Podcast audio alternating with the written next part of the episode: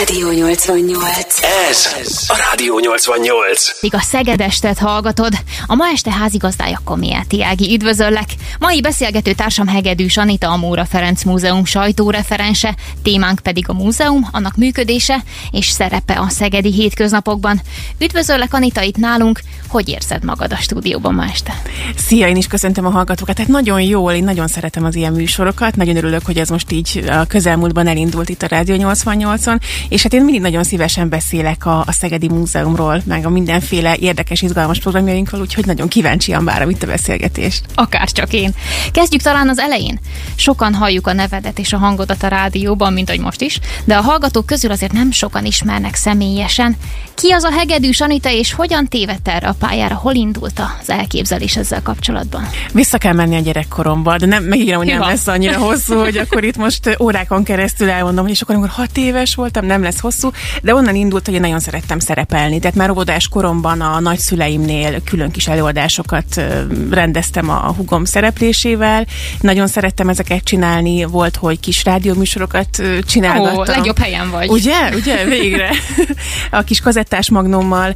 Ö, És utána, amikor én Kecskeméten végeztem el a gimnáziumot, és felvételiztem ugye egyetemre, akkor kerültem Szegedre az itteni kommunikáció és médiatudomány szakra, amit nagyon-nagyon szerettem.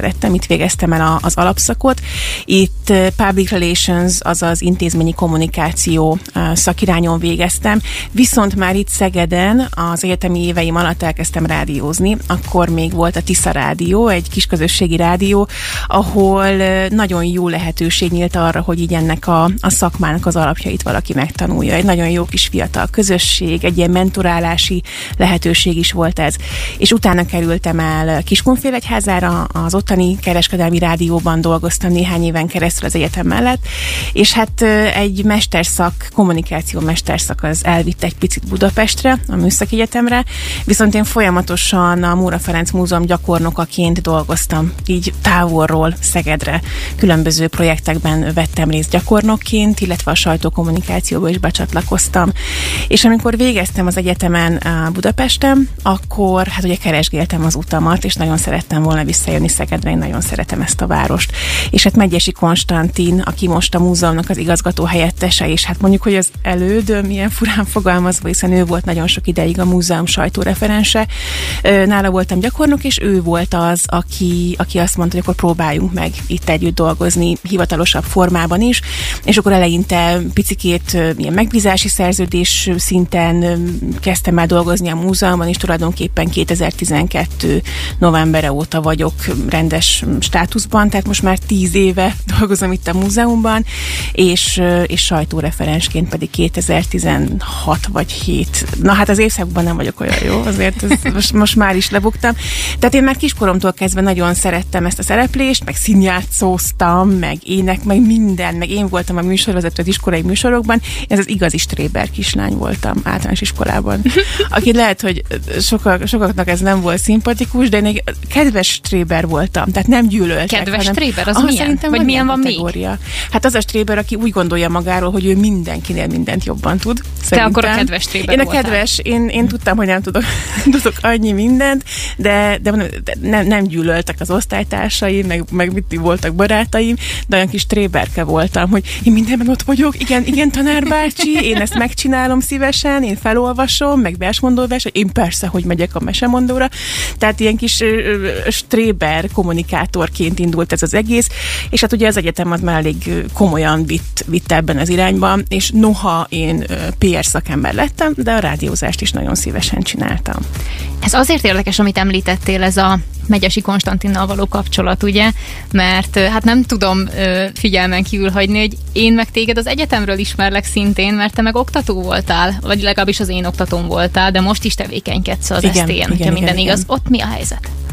Oktató vagyok, a, visszatértem az Alma Materbe, a kommunikáció és, és médiatudományi tanszéken a Public Relations szakiránynak vagyok a, a vezetője, és hát valóban alapszakosokat és mesterszakosokat is tanítok, és hát én nagyon-nagyon szeretem az oktatást. Amikor már lehetőség volt ilyen külsős oktatóként becsatlakozni, én már akkor elkezdtem itt betanítgatni, és hát szépen időről időre egyre több kurzust kaptam meg, úgyhogy most már nagyon-nagyon sok mindent ö, tanítok. és én ezt nagyon-nagyon szeretem csinálni. Egyrészt ez egy olyan szakma, amire nem lehet azt mondani, hogy na, akkor most ez úgy le van zárva, és mindig ugyanazt mondom el, hanem itt fél évről fél évre folyamatosan frissíteni kell. Ugye mindig vannak új trendek, tudom, hogy már elcsépelt, de ugye a Covid járvány is nagyon sok mindenem változtatott kommunikációs szempontból is. És ez egy mindig újabb kihívás, hogy én felkészüljek ezekre az órákra. Illetve szintén nagyon szeretem a, a hallgatókkal való kapcsolattartást. Én nagyon, hát nem tudom, hogy ezt hogy lehet úgy szépen és nem arcosan megfogalmazni, de hogy én szeretek olyan órákat tartani, amik, amik élvezetesebbek. Most egy picit furán nézek egyébként Ágira közben, hogy tanítottalak téged, de hogy, hogy, hogy próbálom azt a fajta szakmai tudást átadni, amit én összeszedtem mondjuk az elmúlt tíz év alatt. Amellett, hogy természetesen van egy fontos elméleti alap, ami nélkül szerintem nincsen jó oktatás, és nincsen jó felsőoktatás, de ez a szakirány, illetve ez a szakterület, ez olyan, hogy szükség van arra, hogy a mindennapokban, ha kikerül egy hallgató, akkor azért ne, ne essen kétségbe, hanem tudjon már is becsatlakozni a munkaerőpiacba. Hát ha megengedsz egy visszajelzést ezzel kapcsolatban, az egyik kedvenc órám volt az, amit te tartottál, sőt, tovább megyek, a mai napig vannak olyan dolgok, amikre emlékszek és használom egyébként a szakmában. Jaj, Visszaigazolásként talán hát csak köszönöm. ennyi. De meg, megígérjük, hogy nem folytatjuk majd egymás túldicsérését, de, de köszönöm szépen, nagyon jól esik. Rádió 88. Ez a Rádió 88. Hogy áll össze az, hogy mikor, milyen programmal várjátok a látogatókat? Mindig van egy, egy központi programunk, ez a múzeumok éjszakája, talán nem meglepő módon. Tehát tulajdonképpen minden évünknek az origója az a múzeumok éjszakája. Ilyenkor szoktuk például megnyitni a nagy nemzetközi programokat, és ilyenkor van a, a legnagyobb rendezvénye az egész év kapcsán a múzeumnak, hiszen nem csak az összes épületünkben vannak programok, hanem hál' Istennek megint tudtunk idén már színpadi programot is szervezni a, a Móra Parkba. Ez júniusban szokott. Így van, ez mindig június utolsó szombatja, vagy harmadik szombatja, ugye mindig a Szent Ivánéhez legközelebbi szombaton van, most ez június 25-ére uh, esett. Tehát ez, ez egy nagyon fontos része a mi, a mi munkánknak, hogy ehhez mindig úgy igazodunk. Illetve az, hogy, hogy milyen programok vannak, az pedig mindig kiállítás függő, hiszen általában igyekszünk a kiállításainkhoz különböző kísérő programokat is nyújtani, illetve ajánlani a látogatóknak. Egy nagyon komoly csapat dolgozik ezen. Van egy külön közművelődési osztálya a múzeumnak, akiknek a kiállítás szervezés mellett a programszervezés is egy nagyon fontos része a munkájuknak. Nagyon profi kollégáim vannak, akik egy nagyon komoly és kiterjedt kapcsolati hálónak köszönhetően nagyon sok szegedi uh, alkotót, képzőművészt, uh, zenészt, színészt, és még folytatnám a sort, nagyon sok mindenkivel vannak kapcsolatban. Így hála Istennek, amikor felmerül egy ötlet, hogy mi szeretnénk valamilyen típusú programot, akkor mindig van kit felhívni, és, és mindig van kit megszólítani itt Szegeden. Úgyhogy ennek köszönhetően én azt gondolom, hogy viszonylag színes programjaink szoktak lenni.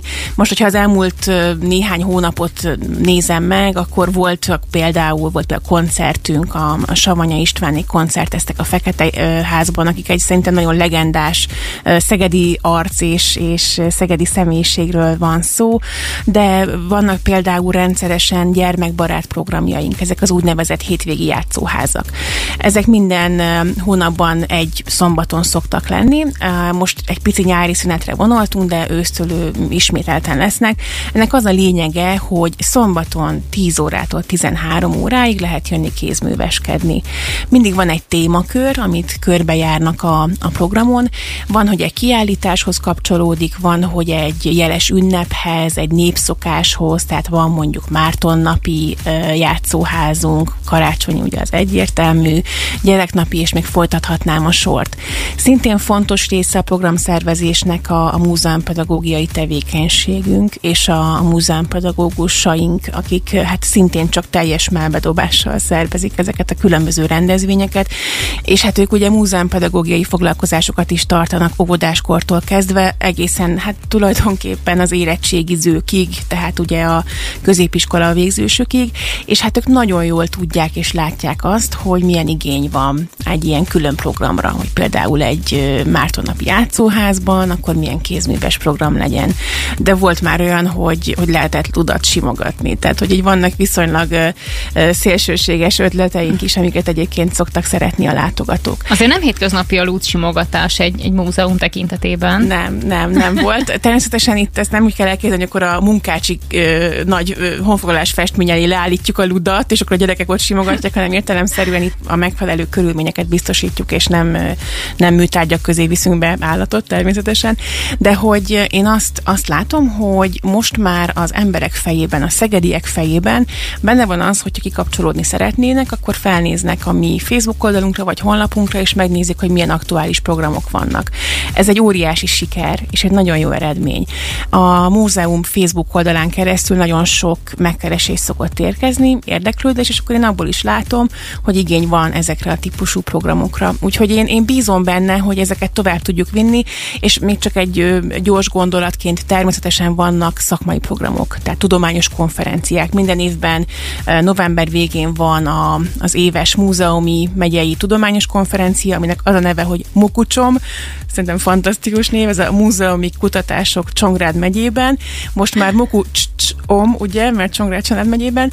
Ezt mindig megszervezzük, de most például az országos múzeumi történészeknek volt a konferenciája nem régen nálunk. Tehát, hogy a tudományos rendezvények is folyamatosan megrendezésre kerülnek, csak ugye ezek a szélesebb közönség számára kevésbé láthatóak. Tehát akkor azt elmondhatjuk összességében, hogy mind a, a civil emberekre úgymond, a bármilyen érdeklődőkre, mind pedig a tudományos szférában dolgozókra, gondolkodókra is gondoltok folyamatosan. Ez így van, és hát azért néha feszegetjük a határainkat, tehát volt már olyan rendezvényünk, például a flashmobokat tartottunk, mikor ez még olyan újszerű volt, jó pár évvel ezelőtt, most már tudom, hogy egy picit kiment a divatból, de volt például slam poetry estünk, volt rockzenekar koncertje a, a Várban, akkor volt olyan, hogy a kilátóra jöttek fel a szegedi csillagászok, és akkor ott tartottak bemutatót. Tehát mi nagyon szélesen értelmezzük azt, hogy egy, egy múzeum milyen programokat kínálhat.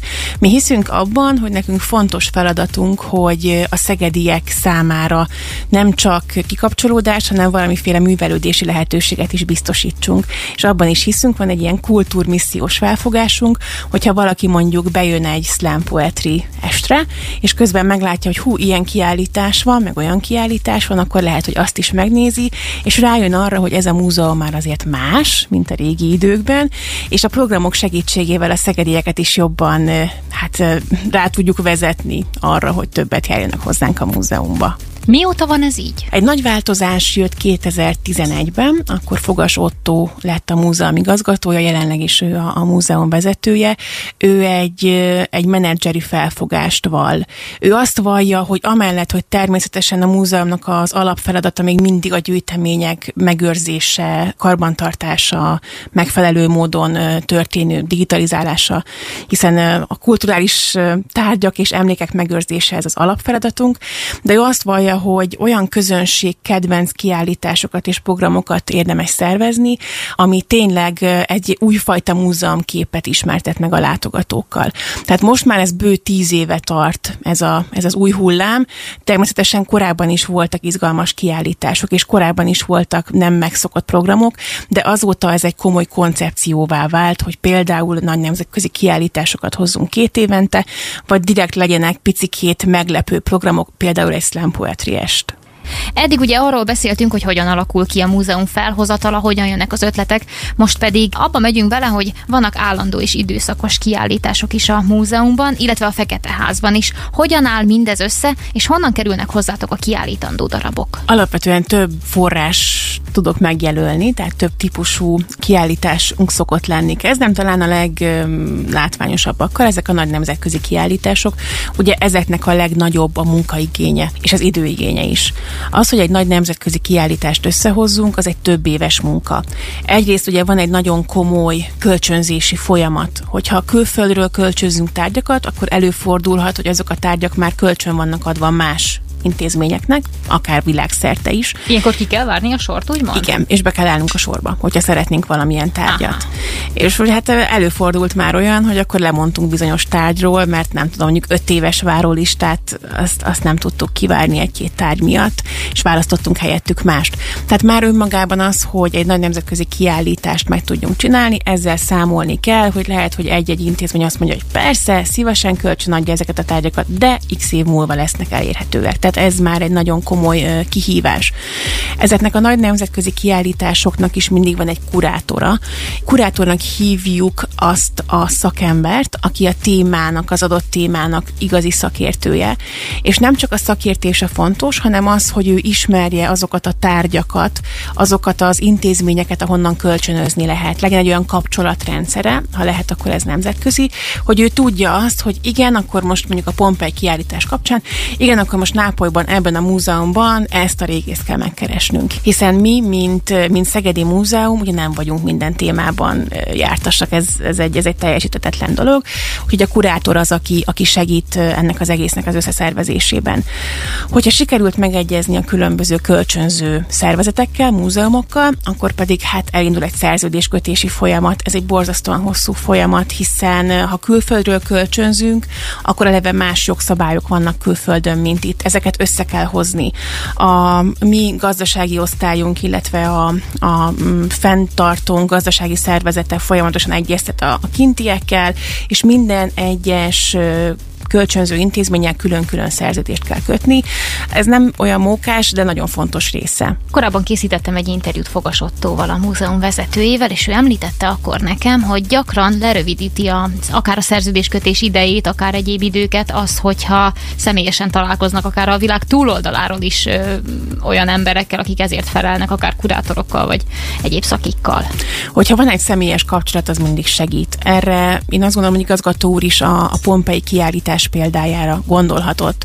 A Pompei kiállítás szervezésekor mi egy, egy szakmai csapat kiment, kiutaztunk Nápolyba, és az ottani Nápolyi Régészeti Múzeumban van a, a Pompei tárgyaknak a jelentős része. Most már van egy külön Pompei Múzeum is, az újonnan előkerült tárgyakat már odaviszik, de az alapkollekció az mindig Nápolyban van.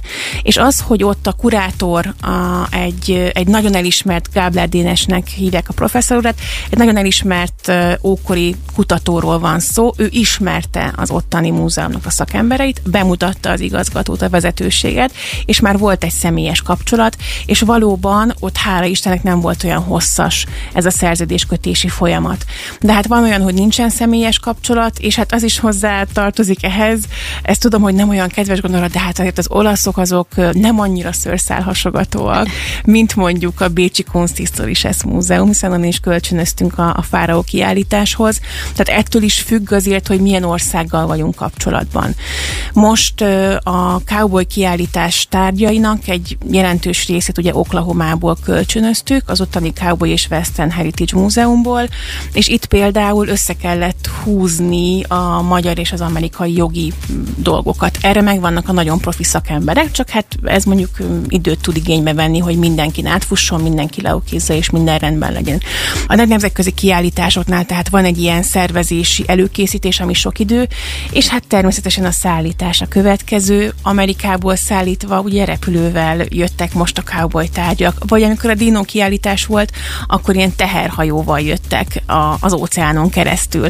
Ez idő is, és hát pénz is, tehát azért ez talán nem nagy titok, vagy senkit sem lep meg, hogy ez nagyon sokba kerül, pláne most már manapság egy ilyen, egy ilyen szállítási költség, tehát ez sok millió forintos tétel. Illetve külön biztosítást is kütünk minden egyes tárgyra, óra, ami szintén egy, egy nagyon komoly összeg. És hogyha ez összeállt, akkor pedig szépen elkezdjük megtervezni a kiállításnak a látványvilágát, a vitrineket. De ezek a nagy nemzetközi kiállítások, és igazándiból mi még nagyon szeretünk saját kiállításokat létrehozni saját anyagból, vagy más uh, magyar múzeumokból kölcsönözni, vagy kiállítást, vagy tárgyakat. Ugye ilyen volt a Sziszi kiállítás tavaly, a Magyar Nemzeti Múzeumban jöttek azok a tárgyak. Fantasztikus volt. Jaj, de jó, örülök, hogy tetszett. Még egy könyvet is vettem, és miután megnéztem a kiállítást, annyira szépen belesimult a, a könyvnek a tartalma az egészbe, úgyhogy ez egy fantasztikus megmozdulás volt, igen. Szuper, hát én is nagyon szerettem azt a kiállítást, és a Magyar Nemzeti Múzeumból kölcsönöztük ezeket a tárgyakat. Volt már egy hasonló kiállítás, amit ők vittek Kínába, de ez a konkrét kiállítás ez nekünk készült tulajdonképpen. De olyan is van, hogy például mi a a mostani Fekete Házban látható kanális kloáka klozet nevű kiállítás, az pedig a Kis Celli Múzeum kiállítása volt, amit mi adaptáltunk Szegedre. Tehát többféle módon jönnek az ötletek, többféle módon történik a szervezés, a megvalósítás, ami mindenhol közös ezek a lépések, hogy szerződéskötés, biztosításkötés, látványvilág megtervezése, építés előkészítése, megérkeznek a tárgyak, ezeket beemeljük, és hát közben a kommunikáció, ami ugye az én feladatom.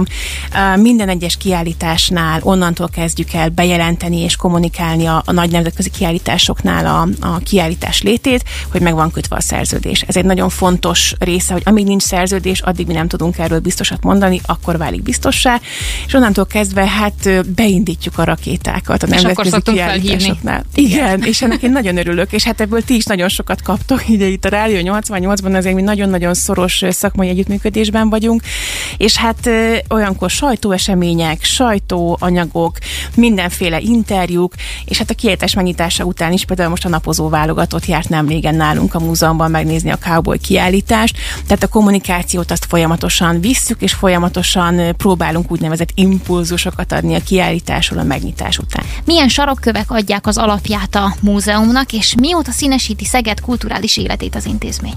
Vissza kell mennünk egészen a 19. század végére, 1886-ra, hiszen ekkor jött létre akkor még egyben a Somogyi Könyvtár, illetve aztán ugye a kis múzeumi rész.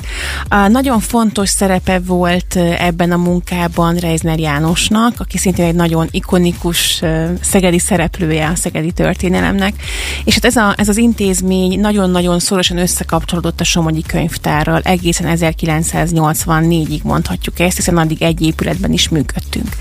Ez, a, a, ez hol volt?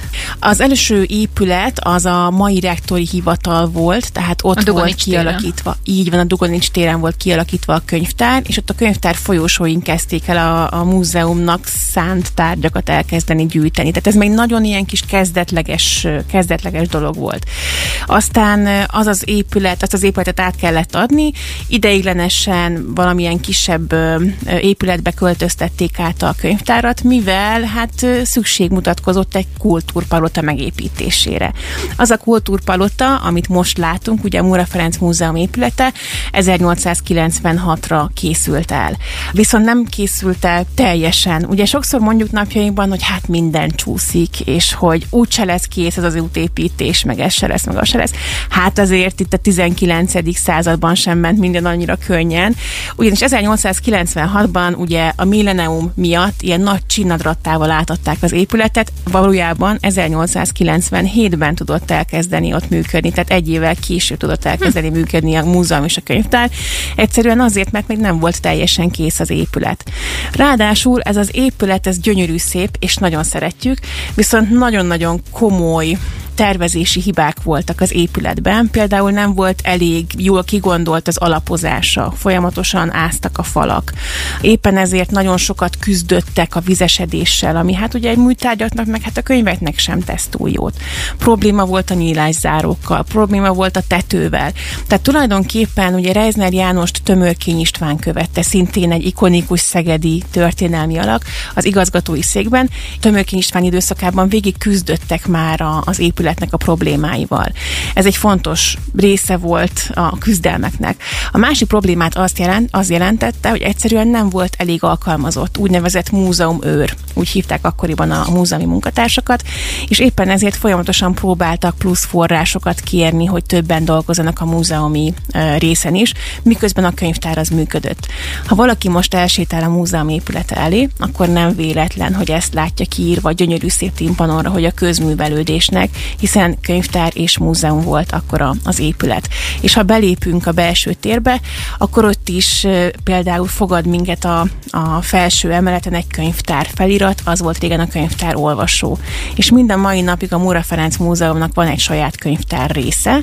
Ez egy szakkönyvtár, főleg kutatók számára elérhető, ami mind a mai napig működik, és gyönyörű szép fabetétes falak, kovácsolt vas lépcső, egy csodálatos, csodálatos hely, amit meg lehet nézni egyébként bárkinek vannak úgynevezett kulisszaséták, itt a programok kapcsán erről nem is szóltam, amikor be lehet járni olyan részeit a múzeumnak, amit egyébként nem annyira lehet látni. Sok ilyen van?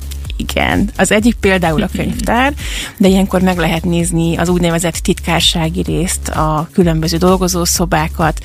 Néha még az igazgatói irodába is be lehet pillantani, ami szintén egy nagyon-nagyon szép, szép szoba, szép iroda, sőt fel lehet menni a padlásra is. Most már egy picikét más a dolog, hiszen egy, egy kilátó van a tetőn, de hát sok ilyen rész van, ahol, ahol körbe lehet járni. De visszatérve, hogy itt az épületnél van mind a mai napig nyoma annak, hogy könyvtár is működött itt. És hát Móra Ferenc 1917-től vette át a, az igazgatóságot a múzeumban, és neki is nagyon komoly problémái voltak. Nem volt pénz, nem volt ember, gyakran előfordult az, hogy ő a saját pénzéből fizette ki a munkatársakat, mert egyszerűen nem jutott volna a költségvetésből fizetésre. És ő volt az, aki először azt mondta, hogy ezt a múzeumot ki kellene bővíteni, hiszen kinőtték viszonylag gyorsan, ugye múzeum és könyvtár. Mi is kinőttük hatszorosan, pedig most már úgymond csak múzeumként működik ez az épület, ezért van egy külön raktárbázisunk a, a Vásár utcán, a város külső részén. És hát Móra Ferenc azt találta ki, hogy milyen jó lenne egy picit a, a Louvre-hoz hasonló U alakú meghosszabbítást csinálni hátrafelé, a várral összekötni, a várépülettel összekötni a főépületet, a múzeum főépületét. Sajnos Móra Ferenc időszakában ez nem valósult meg, viszont a későbbiek folyamán, az 50-es években ez, ez, ez létrejött. De hát Móra Ferenc ikonikus egyénisége volt és igazgatója volt a múzeumnak. Ő volt az, aki először úgy gondolta, hogy látogatóbarátabbá kell tenni a kiállításokat. Tehát például, hogyha volt egy, egy régi pénzérme, amit megtaláltak, akkor alá leírta, hogy az ma hány pengőt érne, vagy hány tehenet lehetne azért venni. Tehát mindig megpróbálta átfordítani a hétköznapi emberek nyelvére a különböző kiállítási részeket. Móra Ferenc tehát óriási nyomot hagyott a, az életünkben, a múzeum életében, és hát ugye később fel is vette a, a múzeum, addig Városi Múzeumként nevezték, fel is vette Móra Ferenc nevét, és az 50-es években megtörtént ez a kibővítés, tehát az a múzeum, amit ma látunk, a két végét, a két szélén lévő három-három ablakot, az, az nem volt az eredetinél, tehát sokkal keskenyebb volt az épület. És szerintem ez egy óriási eredménye, 1950-es évek közepén járunk, óriási eredménye az akkori múzeumvezetésnek, hogy nem valami szociál kocka tömböt nyomtak oda az épület két szélére, vagy nem bontották le, vagy hasonló, hanem teljesen korhű stílusban hosszabbították meg. Ha valaki pedig a múzeum mögé sétál, akkor azt veheti észre, hogy hát a hátsó homlokzat két oldalsó részén nincsenek ablakok, csak teljes fal van.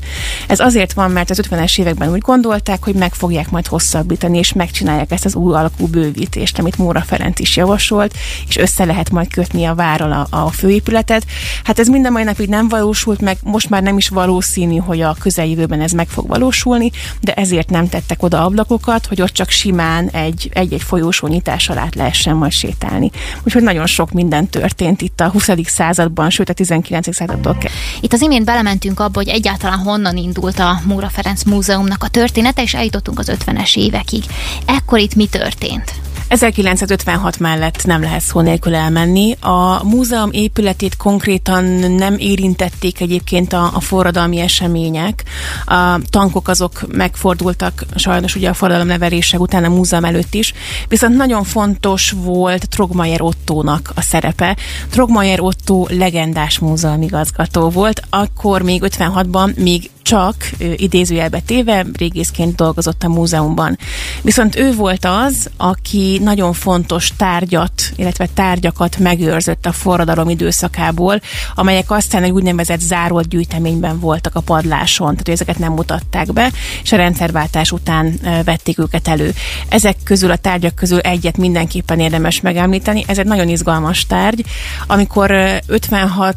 október 23-ai események kapcsán volt egy nagy nagy felvonulás Szegeden, akkor a felvonuló tömeg elment a színházhoz is. A színészek kijöttek az erkélyre, talán éppen szünet volt, és hát a tömeg próbálta rávenni a színészeket, hogy csatlakozzanak. És ők mondták, hogy jó, majd csatlakoznak. És csatlakoztak is, és vittek magukkal egy nagyméretű hát, táblát, amire a Kossuth címer volt felfestve. Ugye az volt a, a kivágott közepű zászló mellett egy nagyon fontos szimbólum az 56-os eseményeknek. És a, a felvonulók vitték magukkal ezt a Kossuth címert. És hát ezt a festményt, vagy ezt a, az alkotást, ezt utána Rogmai Otto, Otto közreműködésével, ez bekerült a múzeum gyűjteményébe. És amikor egy 56-os kiállításhoz készülődött a múzeum már jócskán a rendszerváltás időszakában, vagy azután, akkor az egyik restaurátor kollégám elkezdte letisztítani ezt a, ezt a festményt, hogy ez is kikerüljön a kiállításba. És ahogy tisztogatta, egyszer csak olyan furcsa dolgokat vélt felfedezni a festékréteg alatt. Hát ha most így nagyon frappánsan próbálok fogalmazni, azt mondhatjuk, hogy előbukkant a Kossuth címer alul Stálin bajsza. Az történt ugyanis... Hoppácska. Ugye ez váratlan, váratlan fordulat. fordulat. igen. Az történt valószínűleg, hogy ugye ebben az időszakban kötelező volt ugye Stálin Lenin festményeket, Rákosi festményeket kifüggesztve tartani a különböző irodákban, munkahelyeken, így a színházban is volt mondjuk Stálin festmény. És akkor ezt újra hasznosították így van, ezek szerint? Így van. Van is erről már kutatás, hogy, hogy ott egy ott dolgozó kolléga, aki a díszletekért is felelős volt, ő volt az, aki valószínűleg ezt levette a falról, és gyorsan ráfestette a Kossuth címert. És ugye azért ez nagyon extrém dolog belegondolni, hogy valójában Stálint vitte magával a forradalmi tömeg Szeged utcáin 56-ban, és nem is tudtak róla. Tehát én nagyon imádom a múzeumot ebből a szempontból is, hogy, hogy, hogy ilyen rendkívül érdekes, érdekes dolgokra lehet bukkanni, és mindig van valami izgalom a, a házunk táján. Úgyhogy ezt, ezt mi nagyon büszkén azóta is különböző kiállításokon bemutatjuk, most is kölcsön van adva egyébként egy, egy tárlat részére, és úgy csinálta meg a restaurátor kolléga, hogy ott van a Kossuth címer, és egy részen látható, egy ilyen télalapban látható egy Stalin arc részlet, és hát teljesen egyértelmű, hogy az, hogy a Stalin. Tehát 56-hoz mi így kapcsolódunk mind a mai napig. Utána hogy ugye a szocializmus, kommunizmus, szocializmus időszakában viszonylag jó körülmények alakultak ki, bővült a múzeum létszáma, bővült a gyűjtemény, és hát eljutottak odáig, hogy nem elég az épület a könyvtárnak és a múzeumnak, így megépült ugye ez az üveg épület a Domtér szomszédságában, ahová átköltözött a könyvtár 1987-ben, bocsánat, 84-ben. És a rendszerváltás után viszont a hazai múzeumi élet az hát nagyon rossz helyzetbe került. Ugye hát mindannyian tudjuk azért, hogy rendszerváltás után itt gazdaságra nagyon komoly problémák voltak, és hát a múzeumok már nem kapták meg azt a fajta állami támogatást, egyszerűen nem volt rá pénz, mint amit korábban. És ebből szépen aztán elkezdtek kimászni, és tulajdonképpen itt egy picit ki kell tekintenünk Budapestre, a Szépművészeti Múzeumban Bán László kezdett el egy újfajta múzeum felfogást a 2000-es évek elején, ez az úgynevezett látogatóbarát múzeum kialakítása. És a, a mi múzeumunk is erre az útra már elkezdett fel lépkedni, hiszen volt talán 2004-ben, vagy 2006-ban, nem akarok butaságot mondani, munkácsi kiállítás, volt Salvador Dali kiállítás 2008-ban, tehát hogy, hogy voltak már ilyen tárlatok, amik azért olyan közönségbarátabbak. De ahogy a Salvador Dali kiállításhoz csak annyit, hogy én azt három helyen is láttam. Egyszer itt Szegeden, ugye, egyszer Londonban, meg egyszer Prágában odáig voltam érte, és a Szegedi volt azt hiszem az első, amit láttam. És a legjobb, ugye? Hát hogy ne, egyértelműen. Hát hogyha ez nem lett volna ennyire jó, akkor nem nézem meg aztán a következő helyszíneket. Nagyon jó, ebből nagyon jól kijöttél ebből a válaszból. igen, igen, ez egy nagyon kommunikációs szempontból is egy nagyon fontos rész volt. Akkor kezdődött el ez az újfajta kommunikációja a, a múzeumnak, ami Megyesi Konstantinhoz kötődik, hogy akkor már volt ilyen, hogy akkor átnevezték a Somogyi utcát Dali, Salvador Dali utcává, Dali bajusszal érkezők megnézhették ingyen a kiállítást, Dali kejhet lehetett tenni a cukrászdákban, tehát hogy volt egy csomó nagyon-nagyon szuper kis kezdeményezés. És ezt a fajta ut- utat, vagy erre az útra lépett rá, hogy említettem korábban Fogas Otto igazgató úr, akinek ez már egy nagyon fontos koncepciója volt, hogy így kell tovább folytatni ezzel az úgynevezett management manager szemlélettel kell tovább folytatni a működést. Így azonnal a megválasztása évében egy csontvári kiállítást hoztunk, 2011-ben, 2012-ben munkácsit, 2014-ben a Fáraó kiállítást, ugye egy jutamtárlatot, ezt nagyon-nagyon szerettük azt a kiállítást is. 2016-ban már nagyobb fába vágtuk a fejszénket, akkor volt a Pompei kiállítás. És annak a kollekciónak szinte a teljes részét azt már Nápolyból kölcsönöztük, és ráadásul azt a kiállítást mi tovább utaztattuk Magyarországon belül, máshol is megépítettük, sőt aztán a mi közreműködésünkkel az még külföldön is szerepelt. 2018-ban jöttek a dinók, akkor újabb szintet léptünk, hiszen kiléptünk Európából, és az a kiállítás Európában először nálunk, nálunk mutatkozott be. Aztán jött egy felújítás, akkor létrejött egy gyönyörű új kiállítások, egy kilátó a múzeum tetején, gyönyörű szép panoráma nyílik a belvárosi hídra és a Tiszára, azt tényleg őszintén javaslom mindenkinek.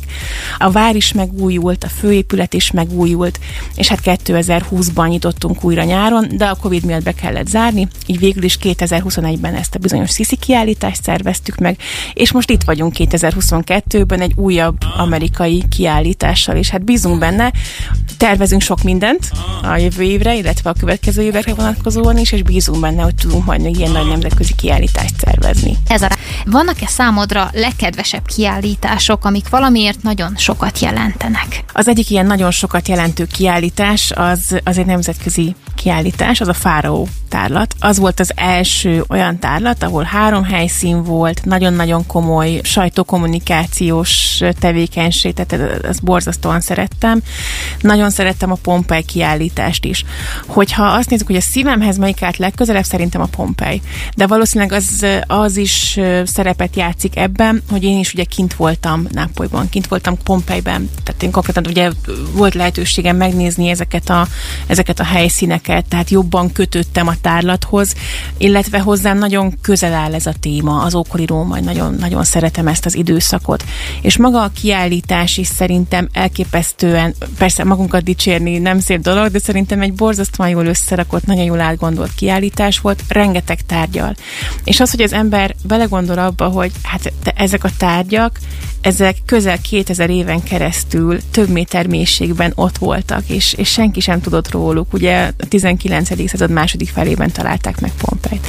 Hogy, hogy ez egy olyan misztikus dolog, és, és én mindig el tudok egy picikét érzékenyülni, amikor jönnek ezek a tárgyak, és így belegondol az ember, és átgondolja, hogy milyen szerencsés vagyok én, hogy ezeket a tárgyakat ilyen test közelből láthatom, hogy, hogy ezeket a tárgyakat én, én kezelhetem mondjuk egy sajtóesemény, vagy hasonló dolgok kapcsán. Természetesen kiemelve, hogy, hogy minden műtárgyvédelmi előírást természetesen fontosan betartunk. Azt gondolom, hogy az egyik legelérzékenyültebb pillanatom pedig az volt, amikor 2018-ban a Dino kiállításnál eredeti dino csontok, dino maradványok is voltak, és akkor ott egy több millió éves dino tojást fogtam a, a kezemben, és akkor a, úgy fotózták az újságírók, hogy az én kesztyűs kezemben volt, és megint csak ilyenkor az ember belegondol, hogy te jó ég, hogy mennyi minden történt azóta. Hát akkor, mikor ez a tojás keletkezett, még emberiség sem volt, még nem voltunk így itt, és ezek engem nagyon el tudnak érni lelkileg. De nagyon el tudott érni a Sisi kiállításon az eredeti ruha felső rész, ami, ami Sisin volt, amikor ő meghalt. Ugye ez volt a kiállításnak a központi tárgya. Genfben a Genfitónál gyilkolták meg, gyilkolta meg egy anarchista a Erzsébet királynét, és az a ruhadarab, ami akkor rajta volt, az itt volt nálunk, és egyébként most is kiráz a hideg, tudom, hogy ez már túlság túlságosan nyálas, ezzel szoktak egyébként vádolni a barátaim, mert ilyen nagyon-nagyon érzékeny vagyok. Ja, én mindenen sírok egyébként, ezt még hozzáteszek. Tehát ha boldog vagyok, sírok, ha szomorú vagyok, sírok.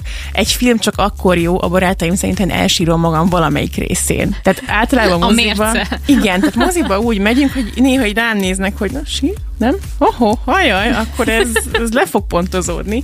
Szóval, hogy engem, engem tényleg elérnek ezek, és amikor az ember ott áll egy ilyen tárgy mellett, hogy, hogy tudod, hogy ezt viselte konkrétan, ezt a tárgyat viselte Sisi, amikor, amikor összeesett és meghalt, és, és amikor tárvezetéseket tartottam, én mindig meghatottam, és annyira nehéz volt tartani magamat, ezt tudom, hogy megint olyan furcsán hangzik, hogy ne kezdje már el sírni egy tárlatvezetés végén egy ruhadarab miatt, hát ez tök béna, de akkor ott mindig a elérzékenyülten mondtam, és ott volt, hogy kellett vennem egy-két mélyebb levegőt, hogy úgy igazán el tudjam mondani, mert, és akkor most elmondom itt is, de megígérem, hogy nem, nem fog sírni, ne aggódj. A hallgatók hogy, nem látják. Ja, tényleg, uh, maximum csak a hangom remegés következtetnek majd. Zsepit? Hogy uh, jöhet, köszönöm.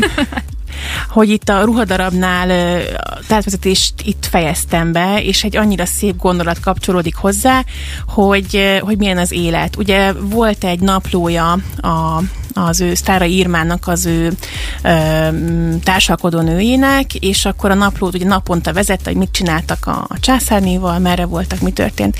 És a gyilkosság előtt néhány nappal volt egy olyan írás, egy olyan bejegyzés a, a naplóban, amiben leírta a társalkodó nő, hogy ma arról beszélgettünk Sziszivel, vagy hát ugye a, a császárnéval, hogy ő hogyan szeretne meghalni.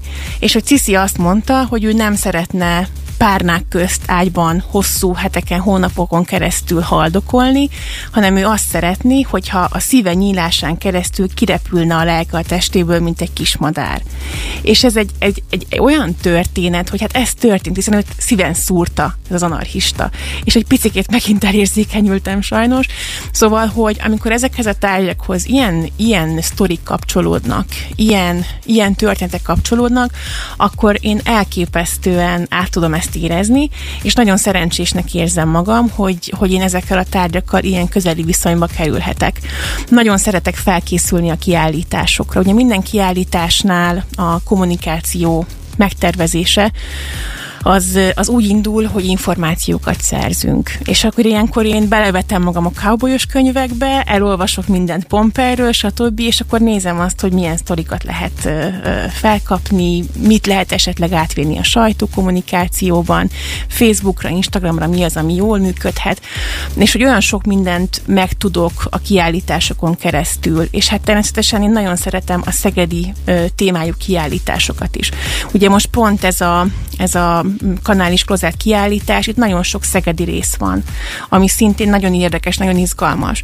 De például a, a szegedi nagyárvízről készítettünk kiállítást 2019-ben, ugye az évforduló kapcsán, és ott is ugye olyan tárgyak maradtak meg, és, és olyan, olyan, egy olyan tragédiáról van szó, amiből fel tudott épülni ez a város. Tehát, hogy ezeket én nagyon meg tudom élni, vagy nagyon át tudom élni, és, és nagyon szívesen foglalkozom ezekkel a témákkal, nem csak a kiállítás konkrét lét léte miatt, hanem úgy, úgy egyébként is ahhoz, hogy valaki egy ilyen szintre emelje a sajtóreferenséget egy múzeum tekintetében, azért nem csak a kommunikációt kell mindehez szeretni és imádni és művelni, hanem azért egy történelmi jellegű érdeklődésre is szükség van, ugye? Igen, törifaktos voltam. Ah, hát akkor innen, értem már, értem már. Én nagyon-nagyon szerettem mindig is a történelmet, nagyon érdekelt, és mind a mai napig nekem vannak furcsa hobbiaim, az az egyik ilyen hobbi, hogy én nagyon szeretem ezeket a Jane Austen féle könyveket, ugye ezt a klasszikus, romantikus brit irodalmat, és ezt a világot. Tehát én végtelen mennyiségű könyvet elolvastam már ebből az időszakból, és, és ez valahogy így, így megmarad bennem, illetve hát itt is meg kell említenem Megyesi Konstantint, aki ugye történész, amellett hogy kommunikációs szakember, és, és nagyon sok minden mást is végzett. Ő is segített ebben, és ez nem egy ilyen direkt dolog volt, hogy na akkor én most megtanítom neked, hogy hogy kell igazán szeretni a történelmet. Nem, hanem, hanem ő olyan dolgokat mondott, mesélt, olyan szempontokat mutatott meg nekem, vagy olyan nézőpontokat egy-egy téma kapcsán, ami egy teljesen új, új világ volt. Tehát, hogy, hogy számomra egy alap történelmi érdeklődéshez nagyon sokat hozzátett a Konstantinnal való közös munkánk, illetve ez a nagyon-nagyon sokrétű kiállítás, amivel itt tudok találkozni a múzeumban. És bennem közben fölmerült egy olyan kérdés, hogy itt azért nagyon nagy volumenű dolgokról volt szó összességében, például a nemzetközi kiállításokról. Miért számít a Móra Ferenc Múzeum országosan is kiemelkedőnek? Egyrészt azt gondolom, hogy ezek a nemzetközi kiállítások, ezek mindenképpen erőt adnak ha mondhatom így. Hiszen az, hogy, hogy egy vidéki múzeum ezeket meg tudja valósítani, ez azt mutatja, hogy nálunk megvan az a szakembergárda, akik ezt, ezt képesek létrehozni. Most körbe magyaráztam magam. Természetesen itt, itt, itt nagyon fontos ugye a vezetőségnek a hozzáállása. Itt abszolút nem kritikaként mondom, de minden múzeumnak más és más a felfogása, más és más céljai vannak. Vannak olyan múzeumok, akik inkább a szakma felé szeretnének valamit mutatni, és inkább olyan kiállításokat csinálnak, amit az adott szakma, régész, történész, néprajzos, képzőművész, stb. stb. az adott szakma ért igazán is, és inkább erre koncentrálnak. Vannak olyan múzeumok, akik inkább a tudományos rendezvényekre koncentrálnak, hogy minél több konferencia legyen, minél több szakmai találkozójuk legyen. És vannak azok a múzeumok, és hát még sokféle más múzeum is, vannak azok a múzeumok, akik inkább a, a helyi célcsoportot preferálják, és nem szeretnének, vagy nem, nem fontos nekik, hogy kilépjenek egy országos szintérre. Mi mindent szeretnénk ezekből, amit elmondtam, hiszen, amint már beszéltük korábban, fontos a szakmai háttere annak a munkának, amit mi végzünk, viszont mi szeretnénk a szegedieknek is mutatni magunkat, és szeretnénk az országnak is mutatni magunkat. Azt gondolom, hogy tehát ez a fajta elhatározás ez egy nagyon fontos cél, egy nagyon fontos rész, hiszen ha megvan egy ilyen fajta elhatározás, akkor onnantól kezdve ebbe az irányba tudunk menni, és mindenki tudja, hogy akkor ezt a szekeret erre felé kell tolni, és nem húzzuk jobbra, meg balra, és akkor nem haladunk sehová. Megvan ez, és mindenki például csak egy nyitott szemmel jár, hogy milyen nemzetközi kiállításról hal, vagy milyen téma jut eszébe, és akkor ezekről tök jó kis, egy nagyon kedves kolléganőmet idézve, agyalások mennek a, a múzeumon belül. Ha megvan ez a cél, akkor persze ez kell pénz, paripa, fegyver, tehát természetesen azt nem szabad elfelejteni egy nagy nemzetközi kiállításnál, amellett, hogy fontos számunkra a, a kultúrmisszió, nagyon fontos a látogatószám, és nagyon fontos a jegybevétel. Tehát azért nem akarok nagyon, hogy is mondjam, csak így elkedveskedni, hogy persze, hát csak is kizárólag a kultúrmisszió, mi ezt valljuk, és, és, és beismerjük, hogy igenis bevételre is szüksége van a múzeumoknak, és a jegybevétel egy nagyon fontos része lehet a múzeumi működésnek. Lehet, hogy nagyon elrugaszkodok, de muszáj meg megkérdeznem, el lehet képzelni egy olyan forgatókönyvet, hogy mondjuk van egy rendszeres látogatótok, és egyszer csak azt mondja, hogy megnéznék egy akármiről XY-ról szóló kiállítást. Erre van esélye jövőben? Lehet javaslatot tenni? Ezzel azt akarom kérdezni. Lehet, lehet, persze. Erre megvannak a, a fórumok, akár a, a Facebook oldalunkon keresztül, ugye Messengeren elérhetőek vagyunk, akár, akár e-mailben. Lehet ilyen javaslatokat tenni, ezeket mi szívesen fogadjuk, és nem kell megijedni, hogyha abból nem lesz jövőre kiállítás, hiszen ahogy elmondtam itt korábban, azért ez egy nagyon komoly összetett munka is, és nagyon sok idő, de ezeket szívesen fogadjuk. Például a Pompei kiállítás ötlete az úgy jött, hogy elmentünk egy konferenciára a Vendéglátóipari Múzeumban Budapestre, ahol az egyik másik múzeumban dolgozó kollégina éppen arról tartott előadást, hogy milyen volt Londonban a Pompei kiállítás, mert hogy őt látott egy Pompei kiállítást. És akkor így összenéztek a, a, a vezetőségnek a tagjai, hogy hm, erről lehet, hogy el kéne egy picit gondolkozni, dolgozni, tehát például az az ötlet az így jött, tehát nyitottak vagyunk erre természetesen. És hogyha itt, itt visszatérünk arra, hogy akkor országos szinten miért jegyeznek minket, um, és visszatérve arra, hogy nagyon fontos a jegybevétel, hát persze akkor lehet egy nagy kiállítást létrehozni, hogyha arra van forrás, tehát mi sem tudnánk, hogyha nem lenne, de a jegybevételeknek is köszönhetően szerencsére eddig ezeket a kiállításokat meg tudtuk csinálni. Meglátjuk majd, hogy mit hoz a jövő, hiszen most már ez az év itt a, a háborúval, a Covid utáni időszakkal, stb. nagyon sok kihívást állít mindenki elé, hogy a mi múzeumunk elé is, de szeretnénk a jövőben is ezeket a nagy nemzetközi kiállításokat megcsinálni. Az egy óriási elismerés, amikor a kiállítás miatt jönnek messziről a, a látogatók. Nem, nem csak úgy vannak, hogy Szegeden vannak, és ja, hát akkor befutunk ide is, mert itt van a belvárosban, hanem egy konkrétan a kiállítás miatt jönnek Szegedre, és aztán csinálnak köri programokat, más programokat a, a városon belül. De az is nagyon fontos része ennek a dolognak, és akkor most megint magamat kell egy picit előtérbe hozni, az a kommunikáció.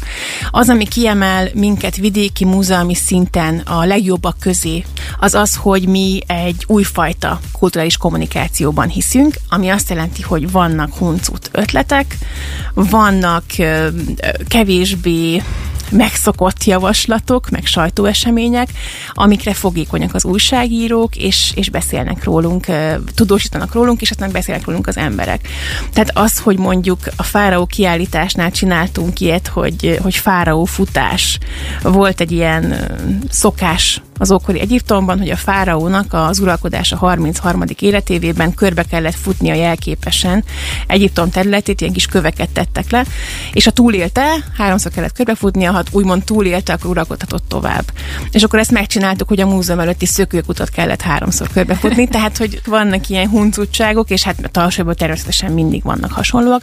Tehát ez a fajta kommunikáció, vagy az, hogy hogy építünk fel egy kiállítást. Ha mondjuk megnézzük most a cowboy tárlatot, a bejelentéstől kezdve nagyon-nagyon-nagyon sok impulzust adtunk. Mm, bejelentettük, hogy lesz ez a kiállítás, akkor utána, hogy elindultak a tárgyak, hol tartanak éppen a repülővel, megérkeztek a tárgyak, aztán kicsomagoltuk a tárgyakat, ott is ott voltak a kollégák, elkezdtük építeni a kiállítást, most ugye köszöntöttük nemrég a tízezedik látogatót, tehát hogy mi folyamatosan próbálunk generálni híreket, és igyekszünk ezeket, hát most ilyen szakmai szóval kifejezve, ugye magas hírértékű mm, híreket adni.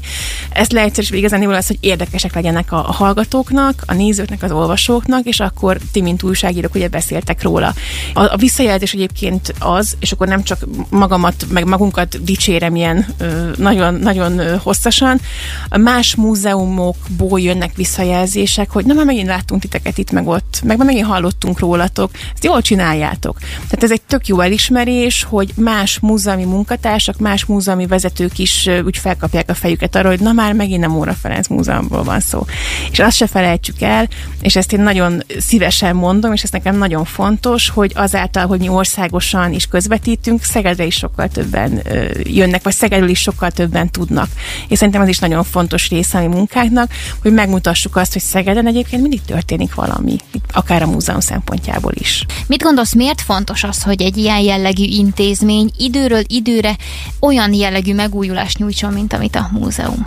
Mivel nagyon-nagyon komoly a versenyhelyzet napjainkban, minden szektorban, én azt gondolom, mi is folyamatosan versenyben vagyunk. Nálunk a verseny kategóriája, vagy, vagy fő témája, ugye ez a szabadidő eltöltése. És éppen ezért, hogyha mondjuk Szegedet nézzük, nagyon jó kapcsolatban vagyunk nagyon-nagyon sok intézménye, de hát ugye a versenytársaink közé tartozik mindenki, ahová elmennek szabadidőt eltölteni az emberek, a vadaspark, a, a rők, a, a fürdők, tehát hogy, hogy nagyon széles ugye ez a fajta lehetőség csomag, és ez egy tök jó dolog. Tehát ez nagyon szuper hogy Szegeden tényleg igazániból bármikor találunk szuper programot. Tehát, hogyha bármelyik, a hét bármelyik napján azt mondjuk, hogy ah, ma úgy elmennék valahova, akkor lesz olyan hely, ahová jó elmenni. Ezért fontos a megújulás, hogy, hogy hozzánk is rendszeresen visszatérjenek a látogatók, főleg ugye a szegediek. Viszont a szegediek azok, akik itt vannak egy karnyújtásnyira tőlünk, és ha mondjuk azt mondanám, hogy hát akkor állandó kiállításaink vannak, hát az tök jó, csak az, hogyha az ember egy évben szeretne mondjuk háromszor múzeumba menni, és ugyanazt a kiállítást, akkor hogy, hogy nézze meg? Megnézi persze, de hát az már nem lesz olyan. És ezért fontos az, hogy az időszaki kiállításainkkal mindig tudjunk valamilyen újat nyújtani. Hála Istennek azt tapasztaljuk, hogy a visszatérő látogatók is szeretik az új állandó kiállításainkat. Tehát attól függetlenül, hogy lehet, hogy már látták ezeket a tárlatokat, visszajönnek és megnézik újra és újra őket. És ez lehet a titok? Ezek Én azt gondolom, hogy igen.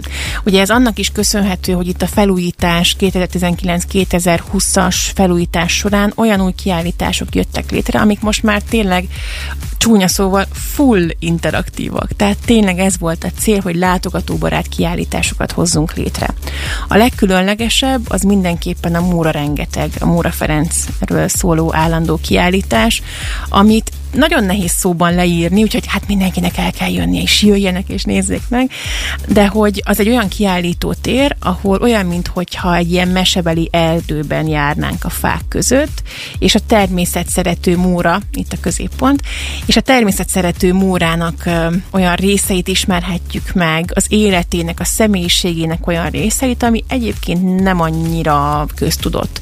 Tehát őt azért kincskereső kisködmömből ismerik, és azt gondolják, hogy az igen ilyen gyerek, gyerek regényíró, hát nagyon-nagyon nem. Tehát önnél sokkal szélesebb spektrumon mozgott, és egy elképesztő filosz volt, és mind a mai napig érvényesek az ő különböző gondolatai, amiket, amiket meg lehet találni a kiállításon, vagy szó van például egy elképesztően szenvedélyes szerelemről, illetve utolsó éveiben, amikor egy, egy nála kb. több mint 20 évvel fiatalabb nővel összejött, ilyen csúnyán fogalmazva, ő a hölgy már menyasszony volt, Móra meg régóta házas, tehát hogy nagyon-nagyon sok izgalmas dolog van, amellett, hogy itt tényleg mindent meg lehet fogni, mindent meg lehet nyomni, kipróbálni, megtekerni, nagyon-nagyon szeretik a látogatók.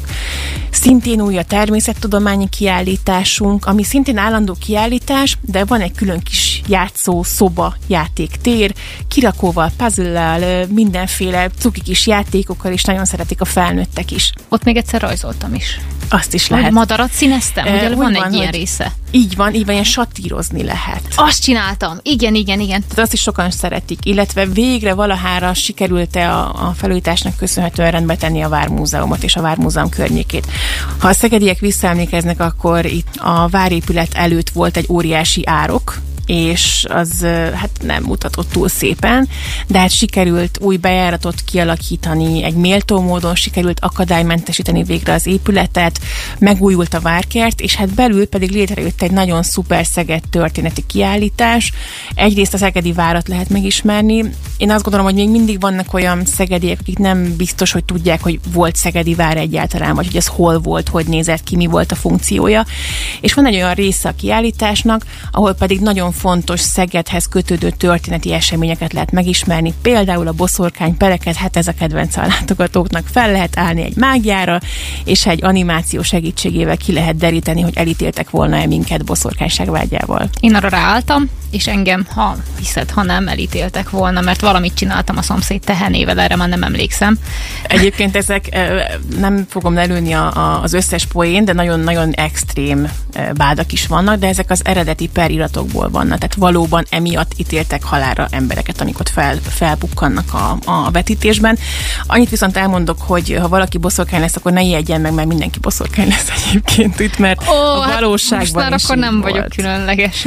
Minden, mindenki különleges, aki eljön a Vármúzeumban és feláll arra a mágiára. Na ezért működik jól a kommunikációtok. igyekszünk, igyekszünk. Ugye azt is nagyon szeretik, de például ott föl lehet próbálni ilyen bilincset, meg békjót, meg van egy szuper vízfalunk, ami mutatja a Szegedi árvíz előtti és utáni városképet. Tehát a megújulásnak az időszaki kiállításai, kiállítások valahogy a, az egyértelmű jelei, de az állandó kiállításokkal is lehet megújulni akkor, hogyha ezeket a kiállításokat tényleg interaktívra csináljuk, és ezek teljesen ilyenek. És hát ne felejtsük el a programokat, amik folyamatosan vannak a múzeumban. Ezek mindig-mindig mások lesznek, picikét mindig változni fognak.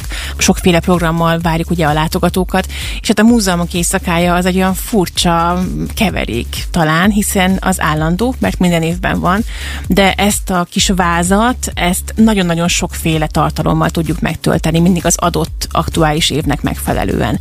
Úgyhogy nálunk mindig van időszaki kiállítás, és hát azt se felejtsük, hogy azért nekünk több kiállító helyünk is van, tehát most is be lehet menni a várba, a fekete házba, a, a főépületbe. Mindig megújulunk, és mindig figyelünk arra, hogy sokféle kiállítási kínálatunk legyen. Tehát a különböző érdeklődésű látogatók közül mindenki találjon olyat, ami hozzá nagyon közel áll. És arra is igyekszünk figyelni, hogyha egy család látogat el, akkor a család minden tagja valamilyen szempontból le tudja magát kötni az adott épületen belül valamelyik kiállításon. Nagyon szomorúan ugyan, de el kell, hogy köszönjünk egymástól és a hallgatóktól is, hiszen a Szegedest mai műsorában ennyi fért bele. Nagyon szépen köszönöm, hogy a vendégünk voltál. Köszönöm szépen a lehetőséget. Jövő csütörtök este 8-tól ismét izgalmas témával készülünk, és bár nem akarok spoilerezni, a szegedi panelkultúrát célozzuk meg, érdemes lesz akkor is a Rádió 88-at meg a Szegedestet hallgatni. Komiáti Ágit hallottad idáig, egy hét múlva folytatjuk, addig vigyázz magadra. Szia! Rádió, Rádió 88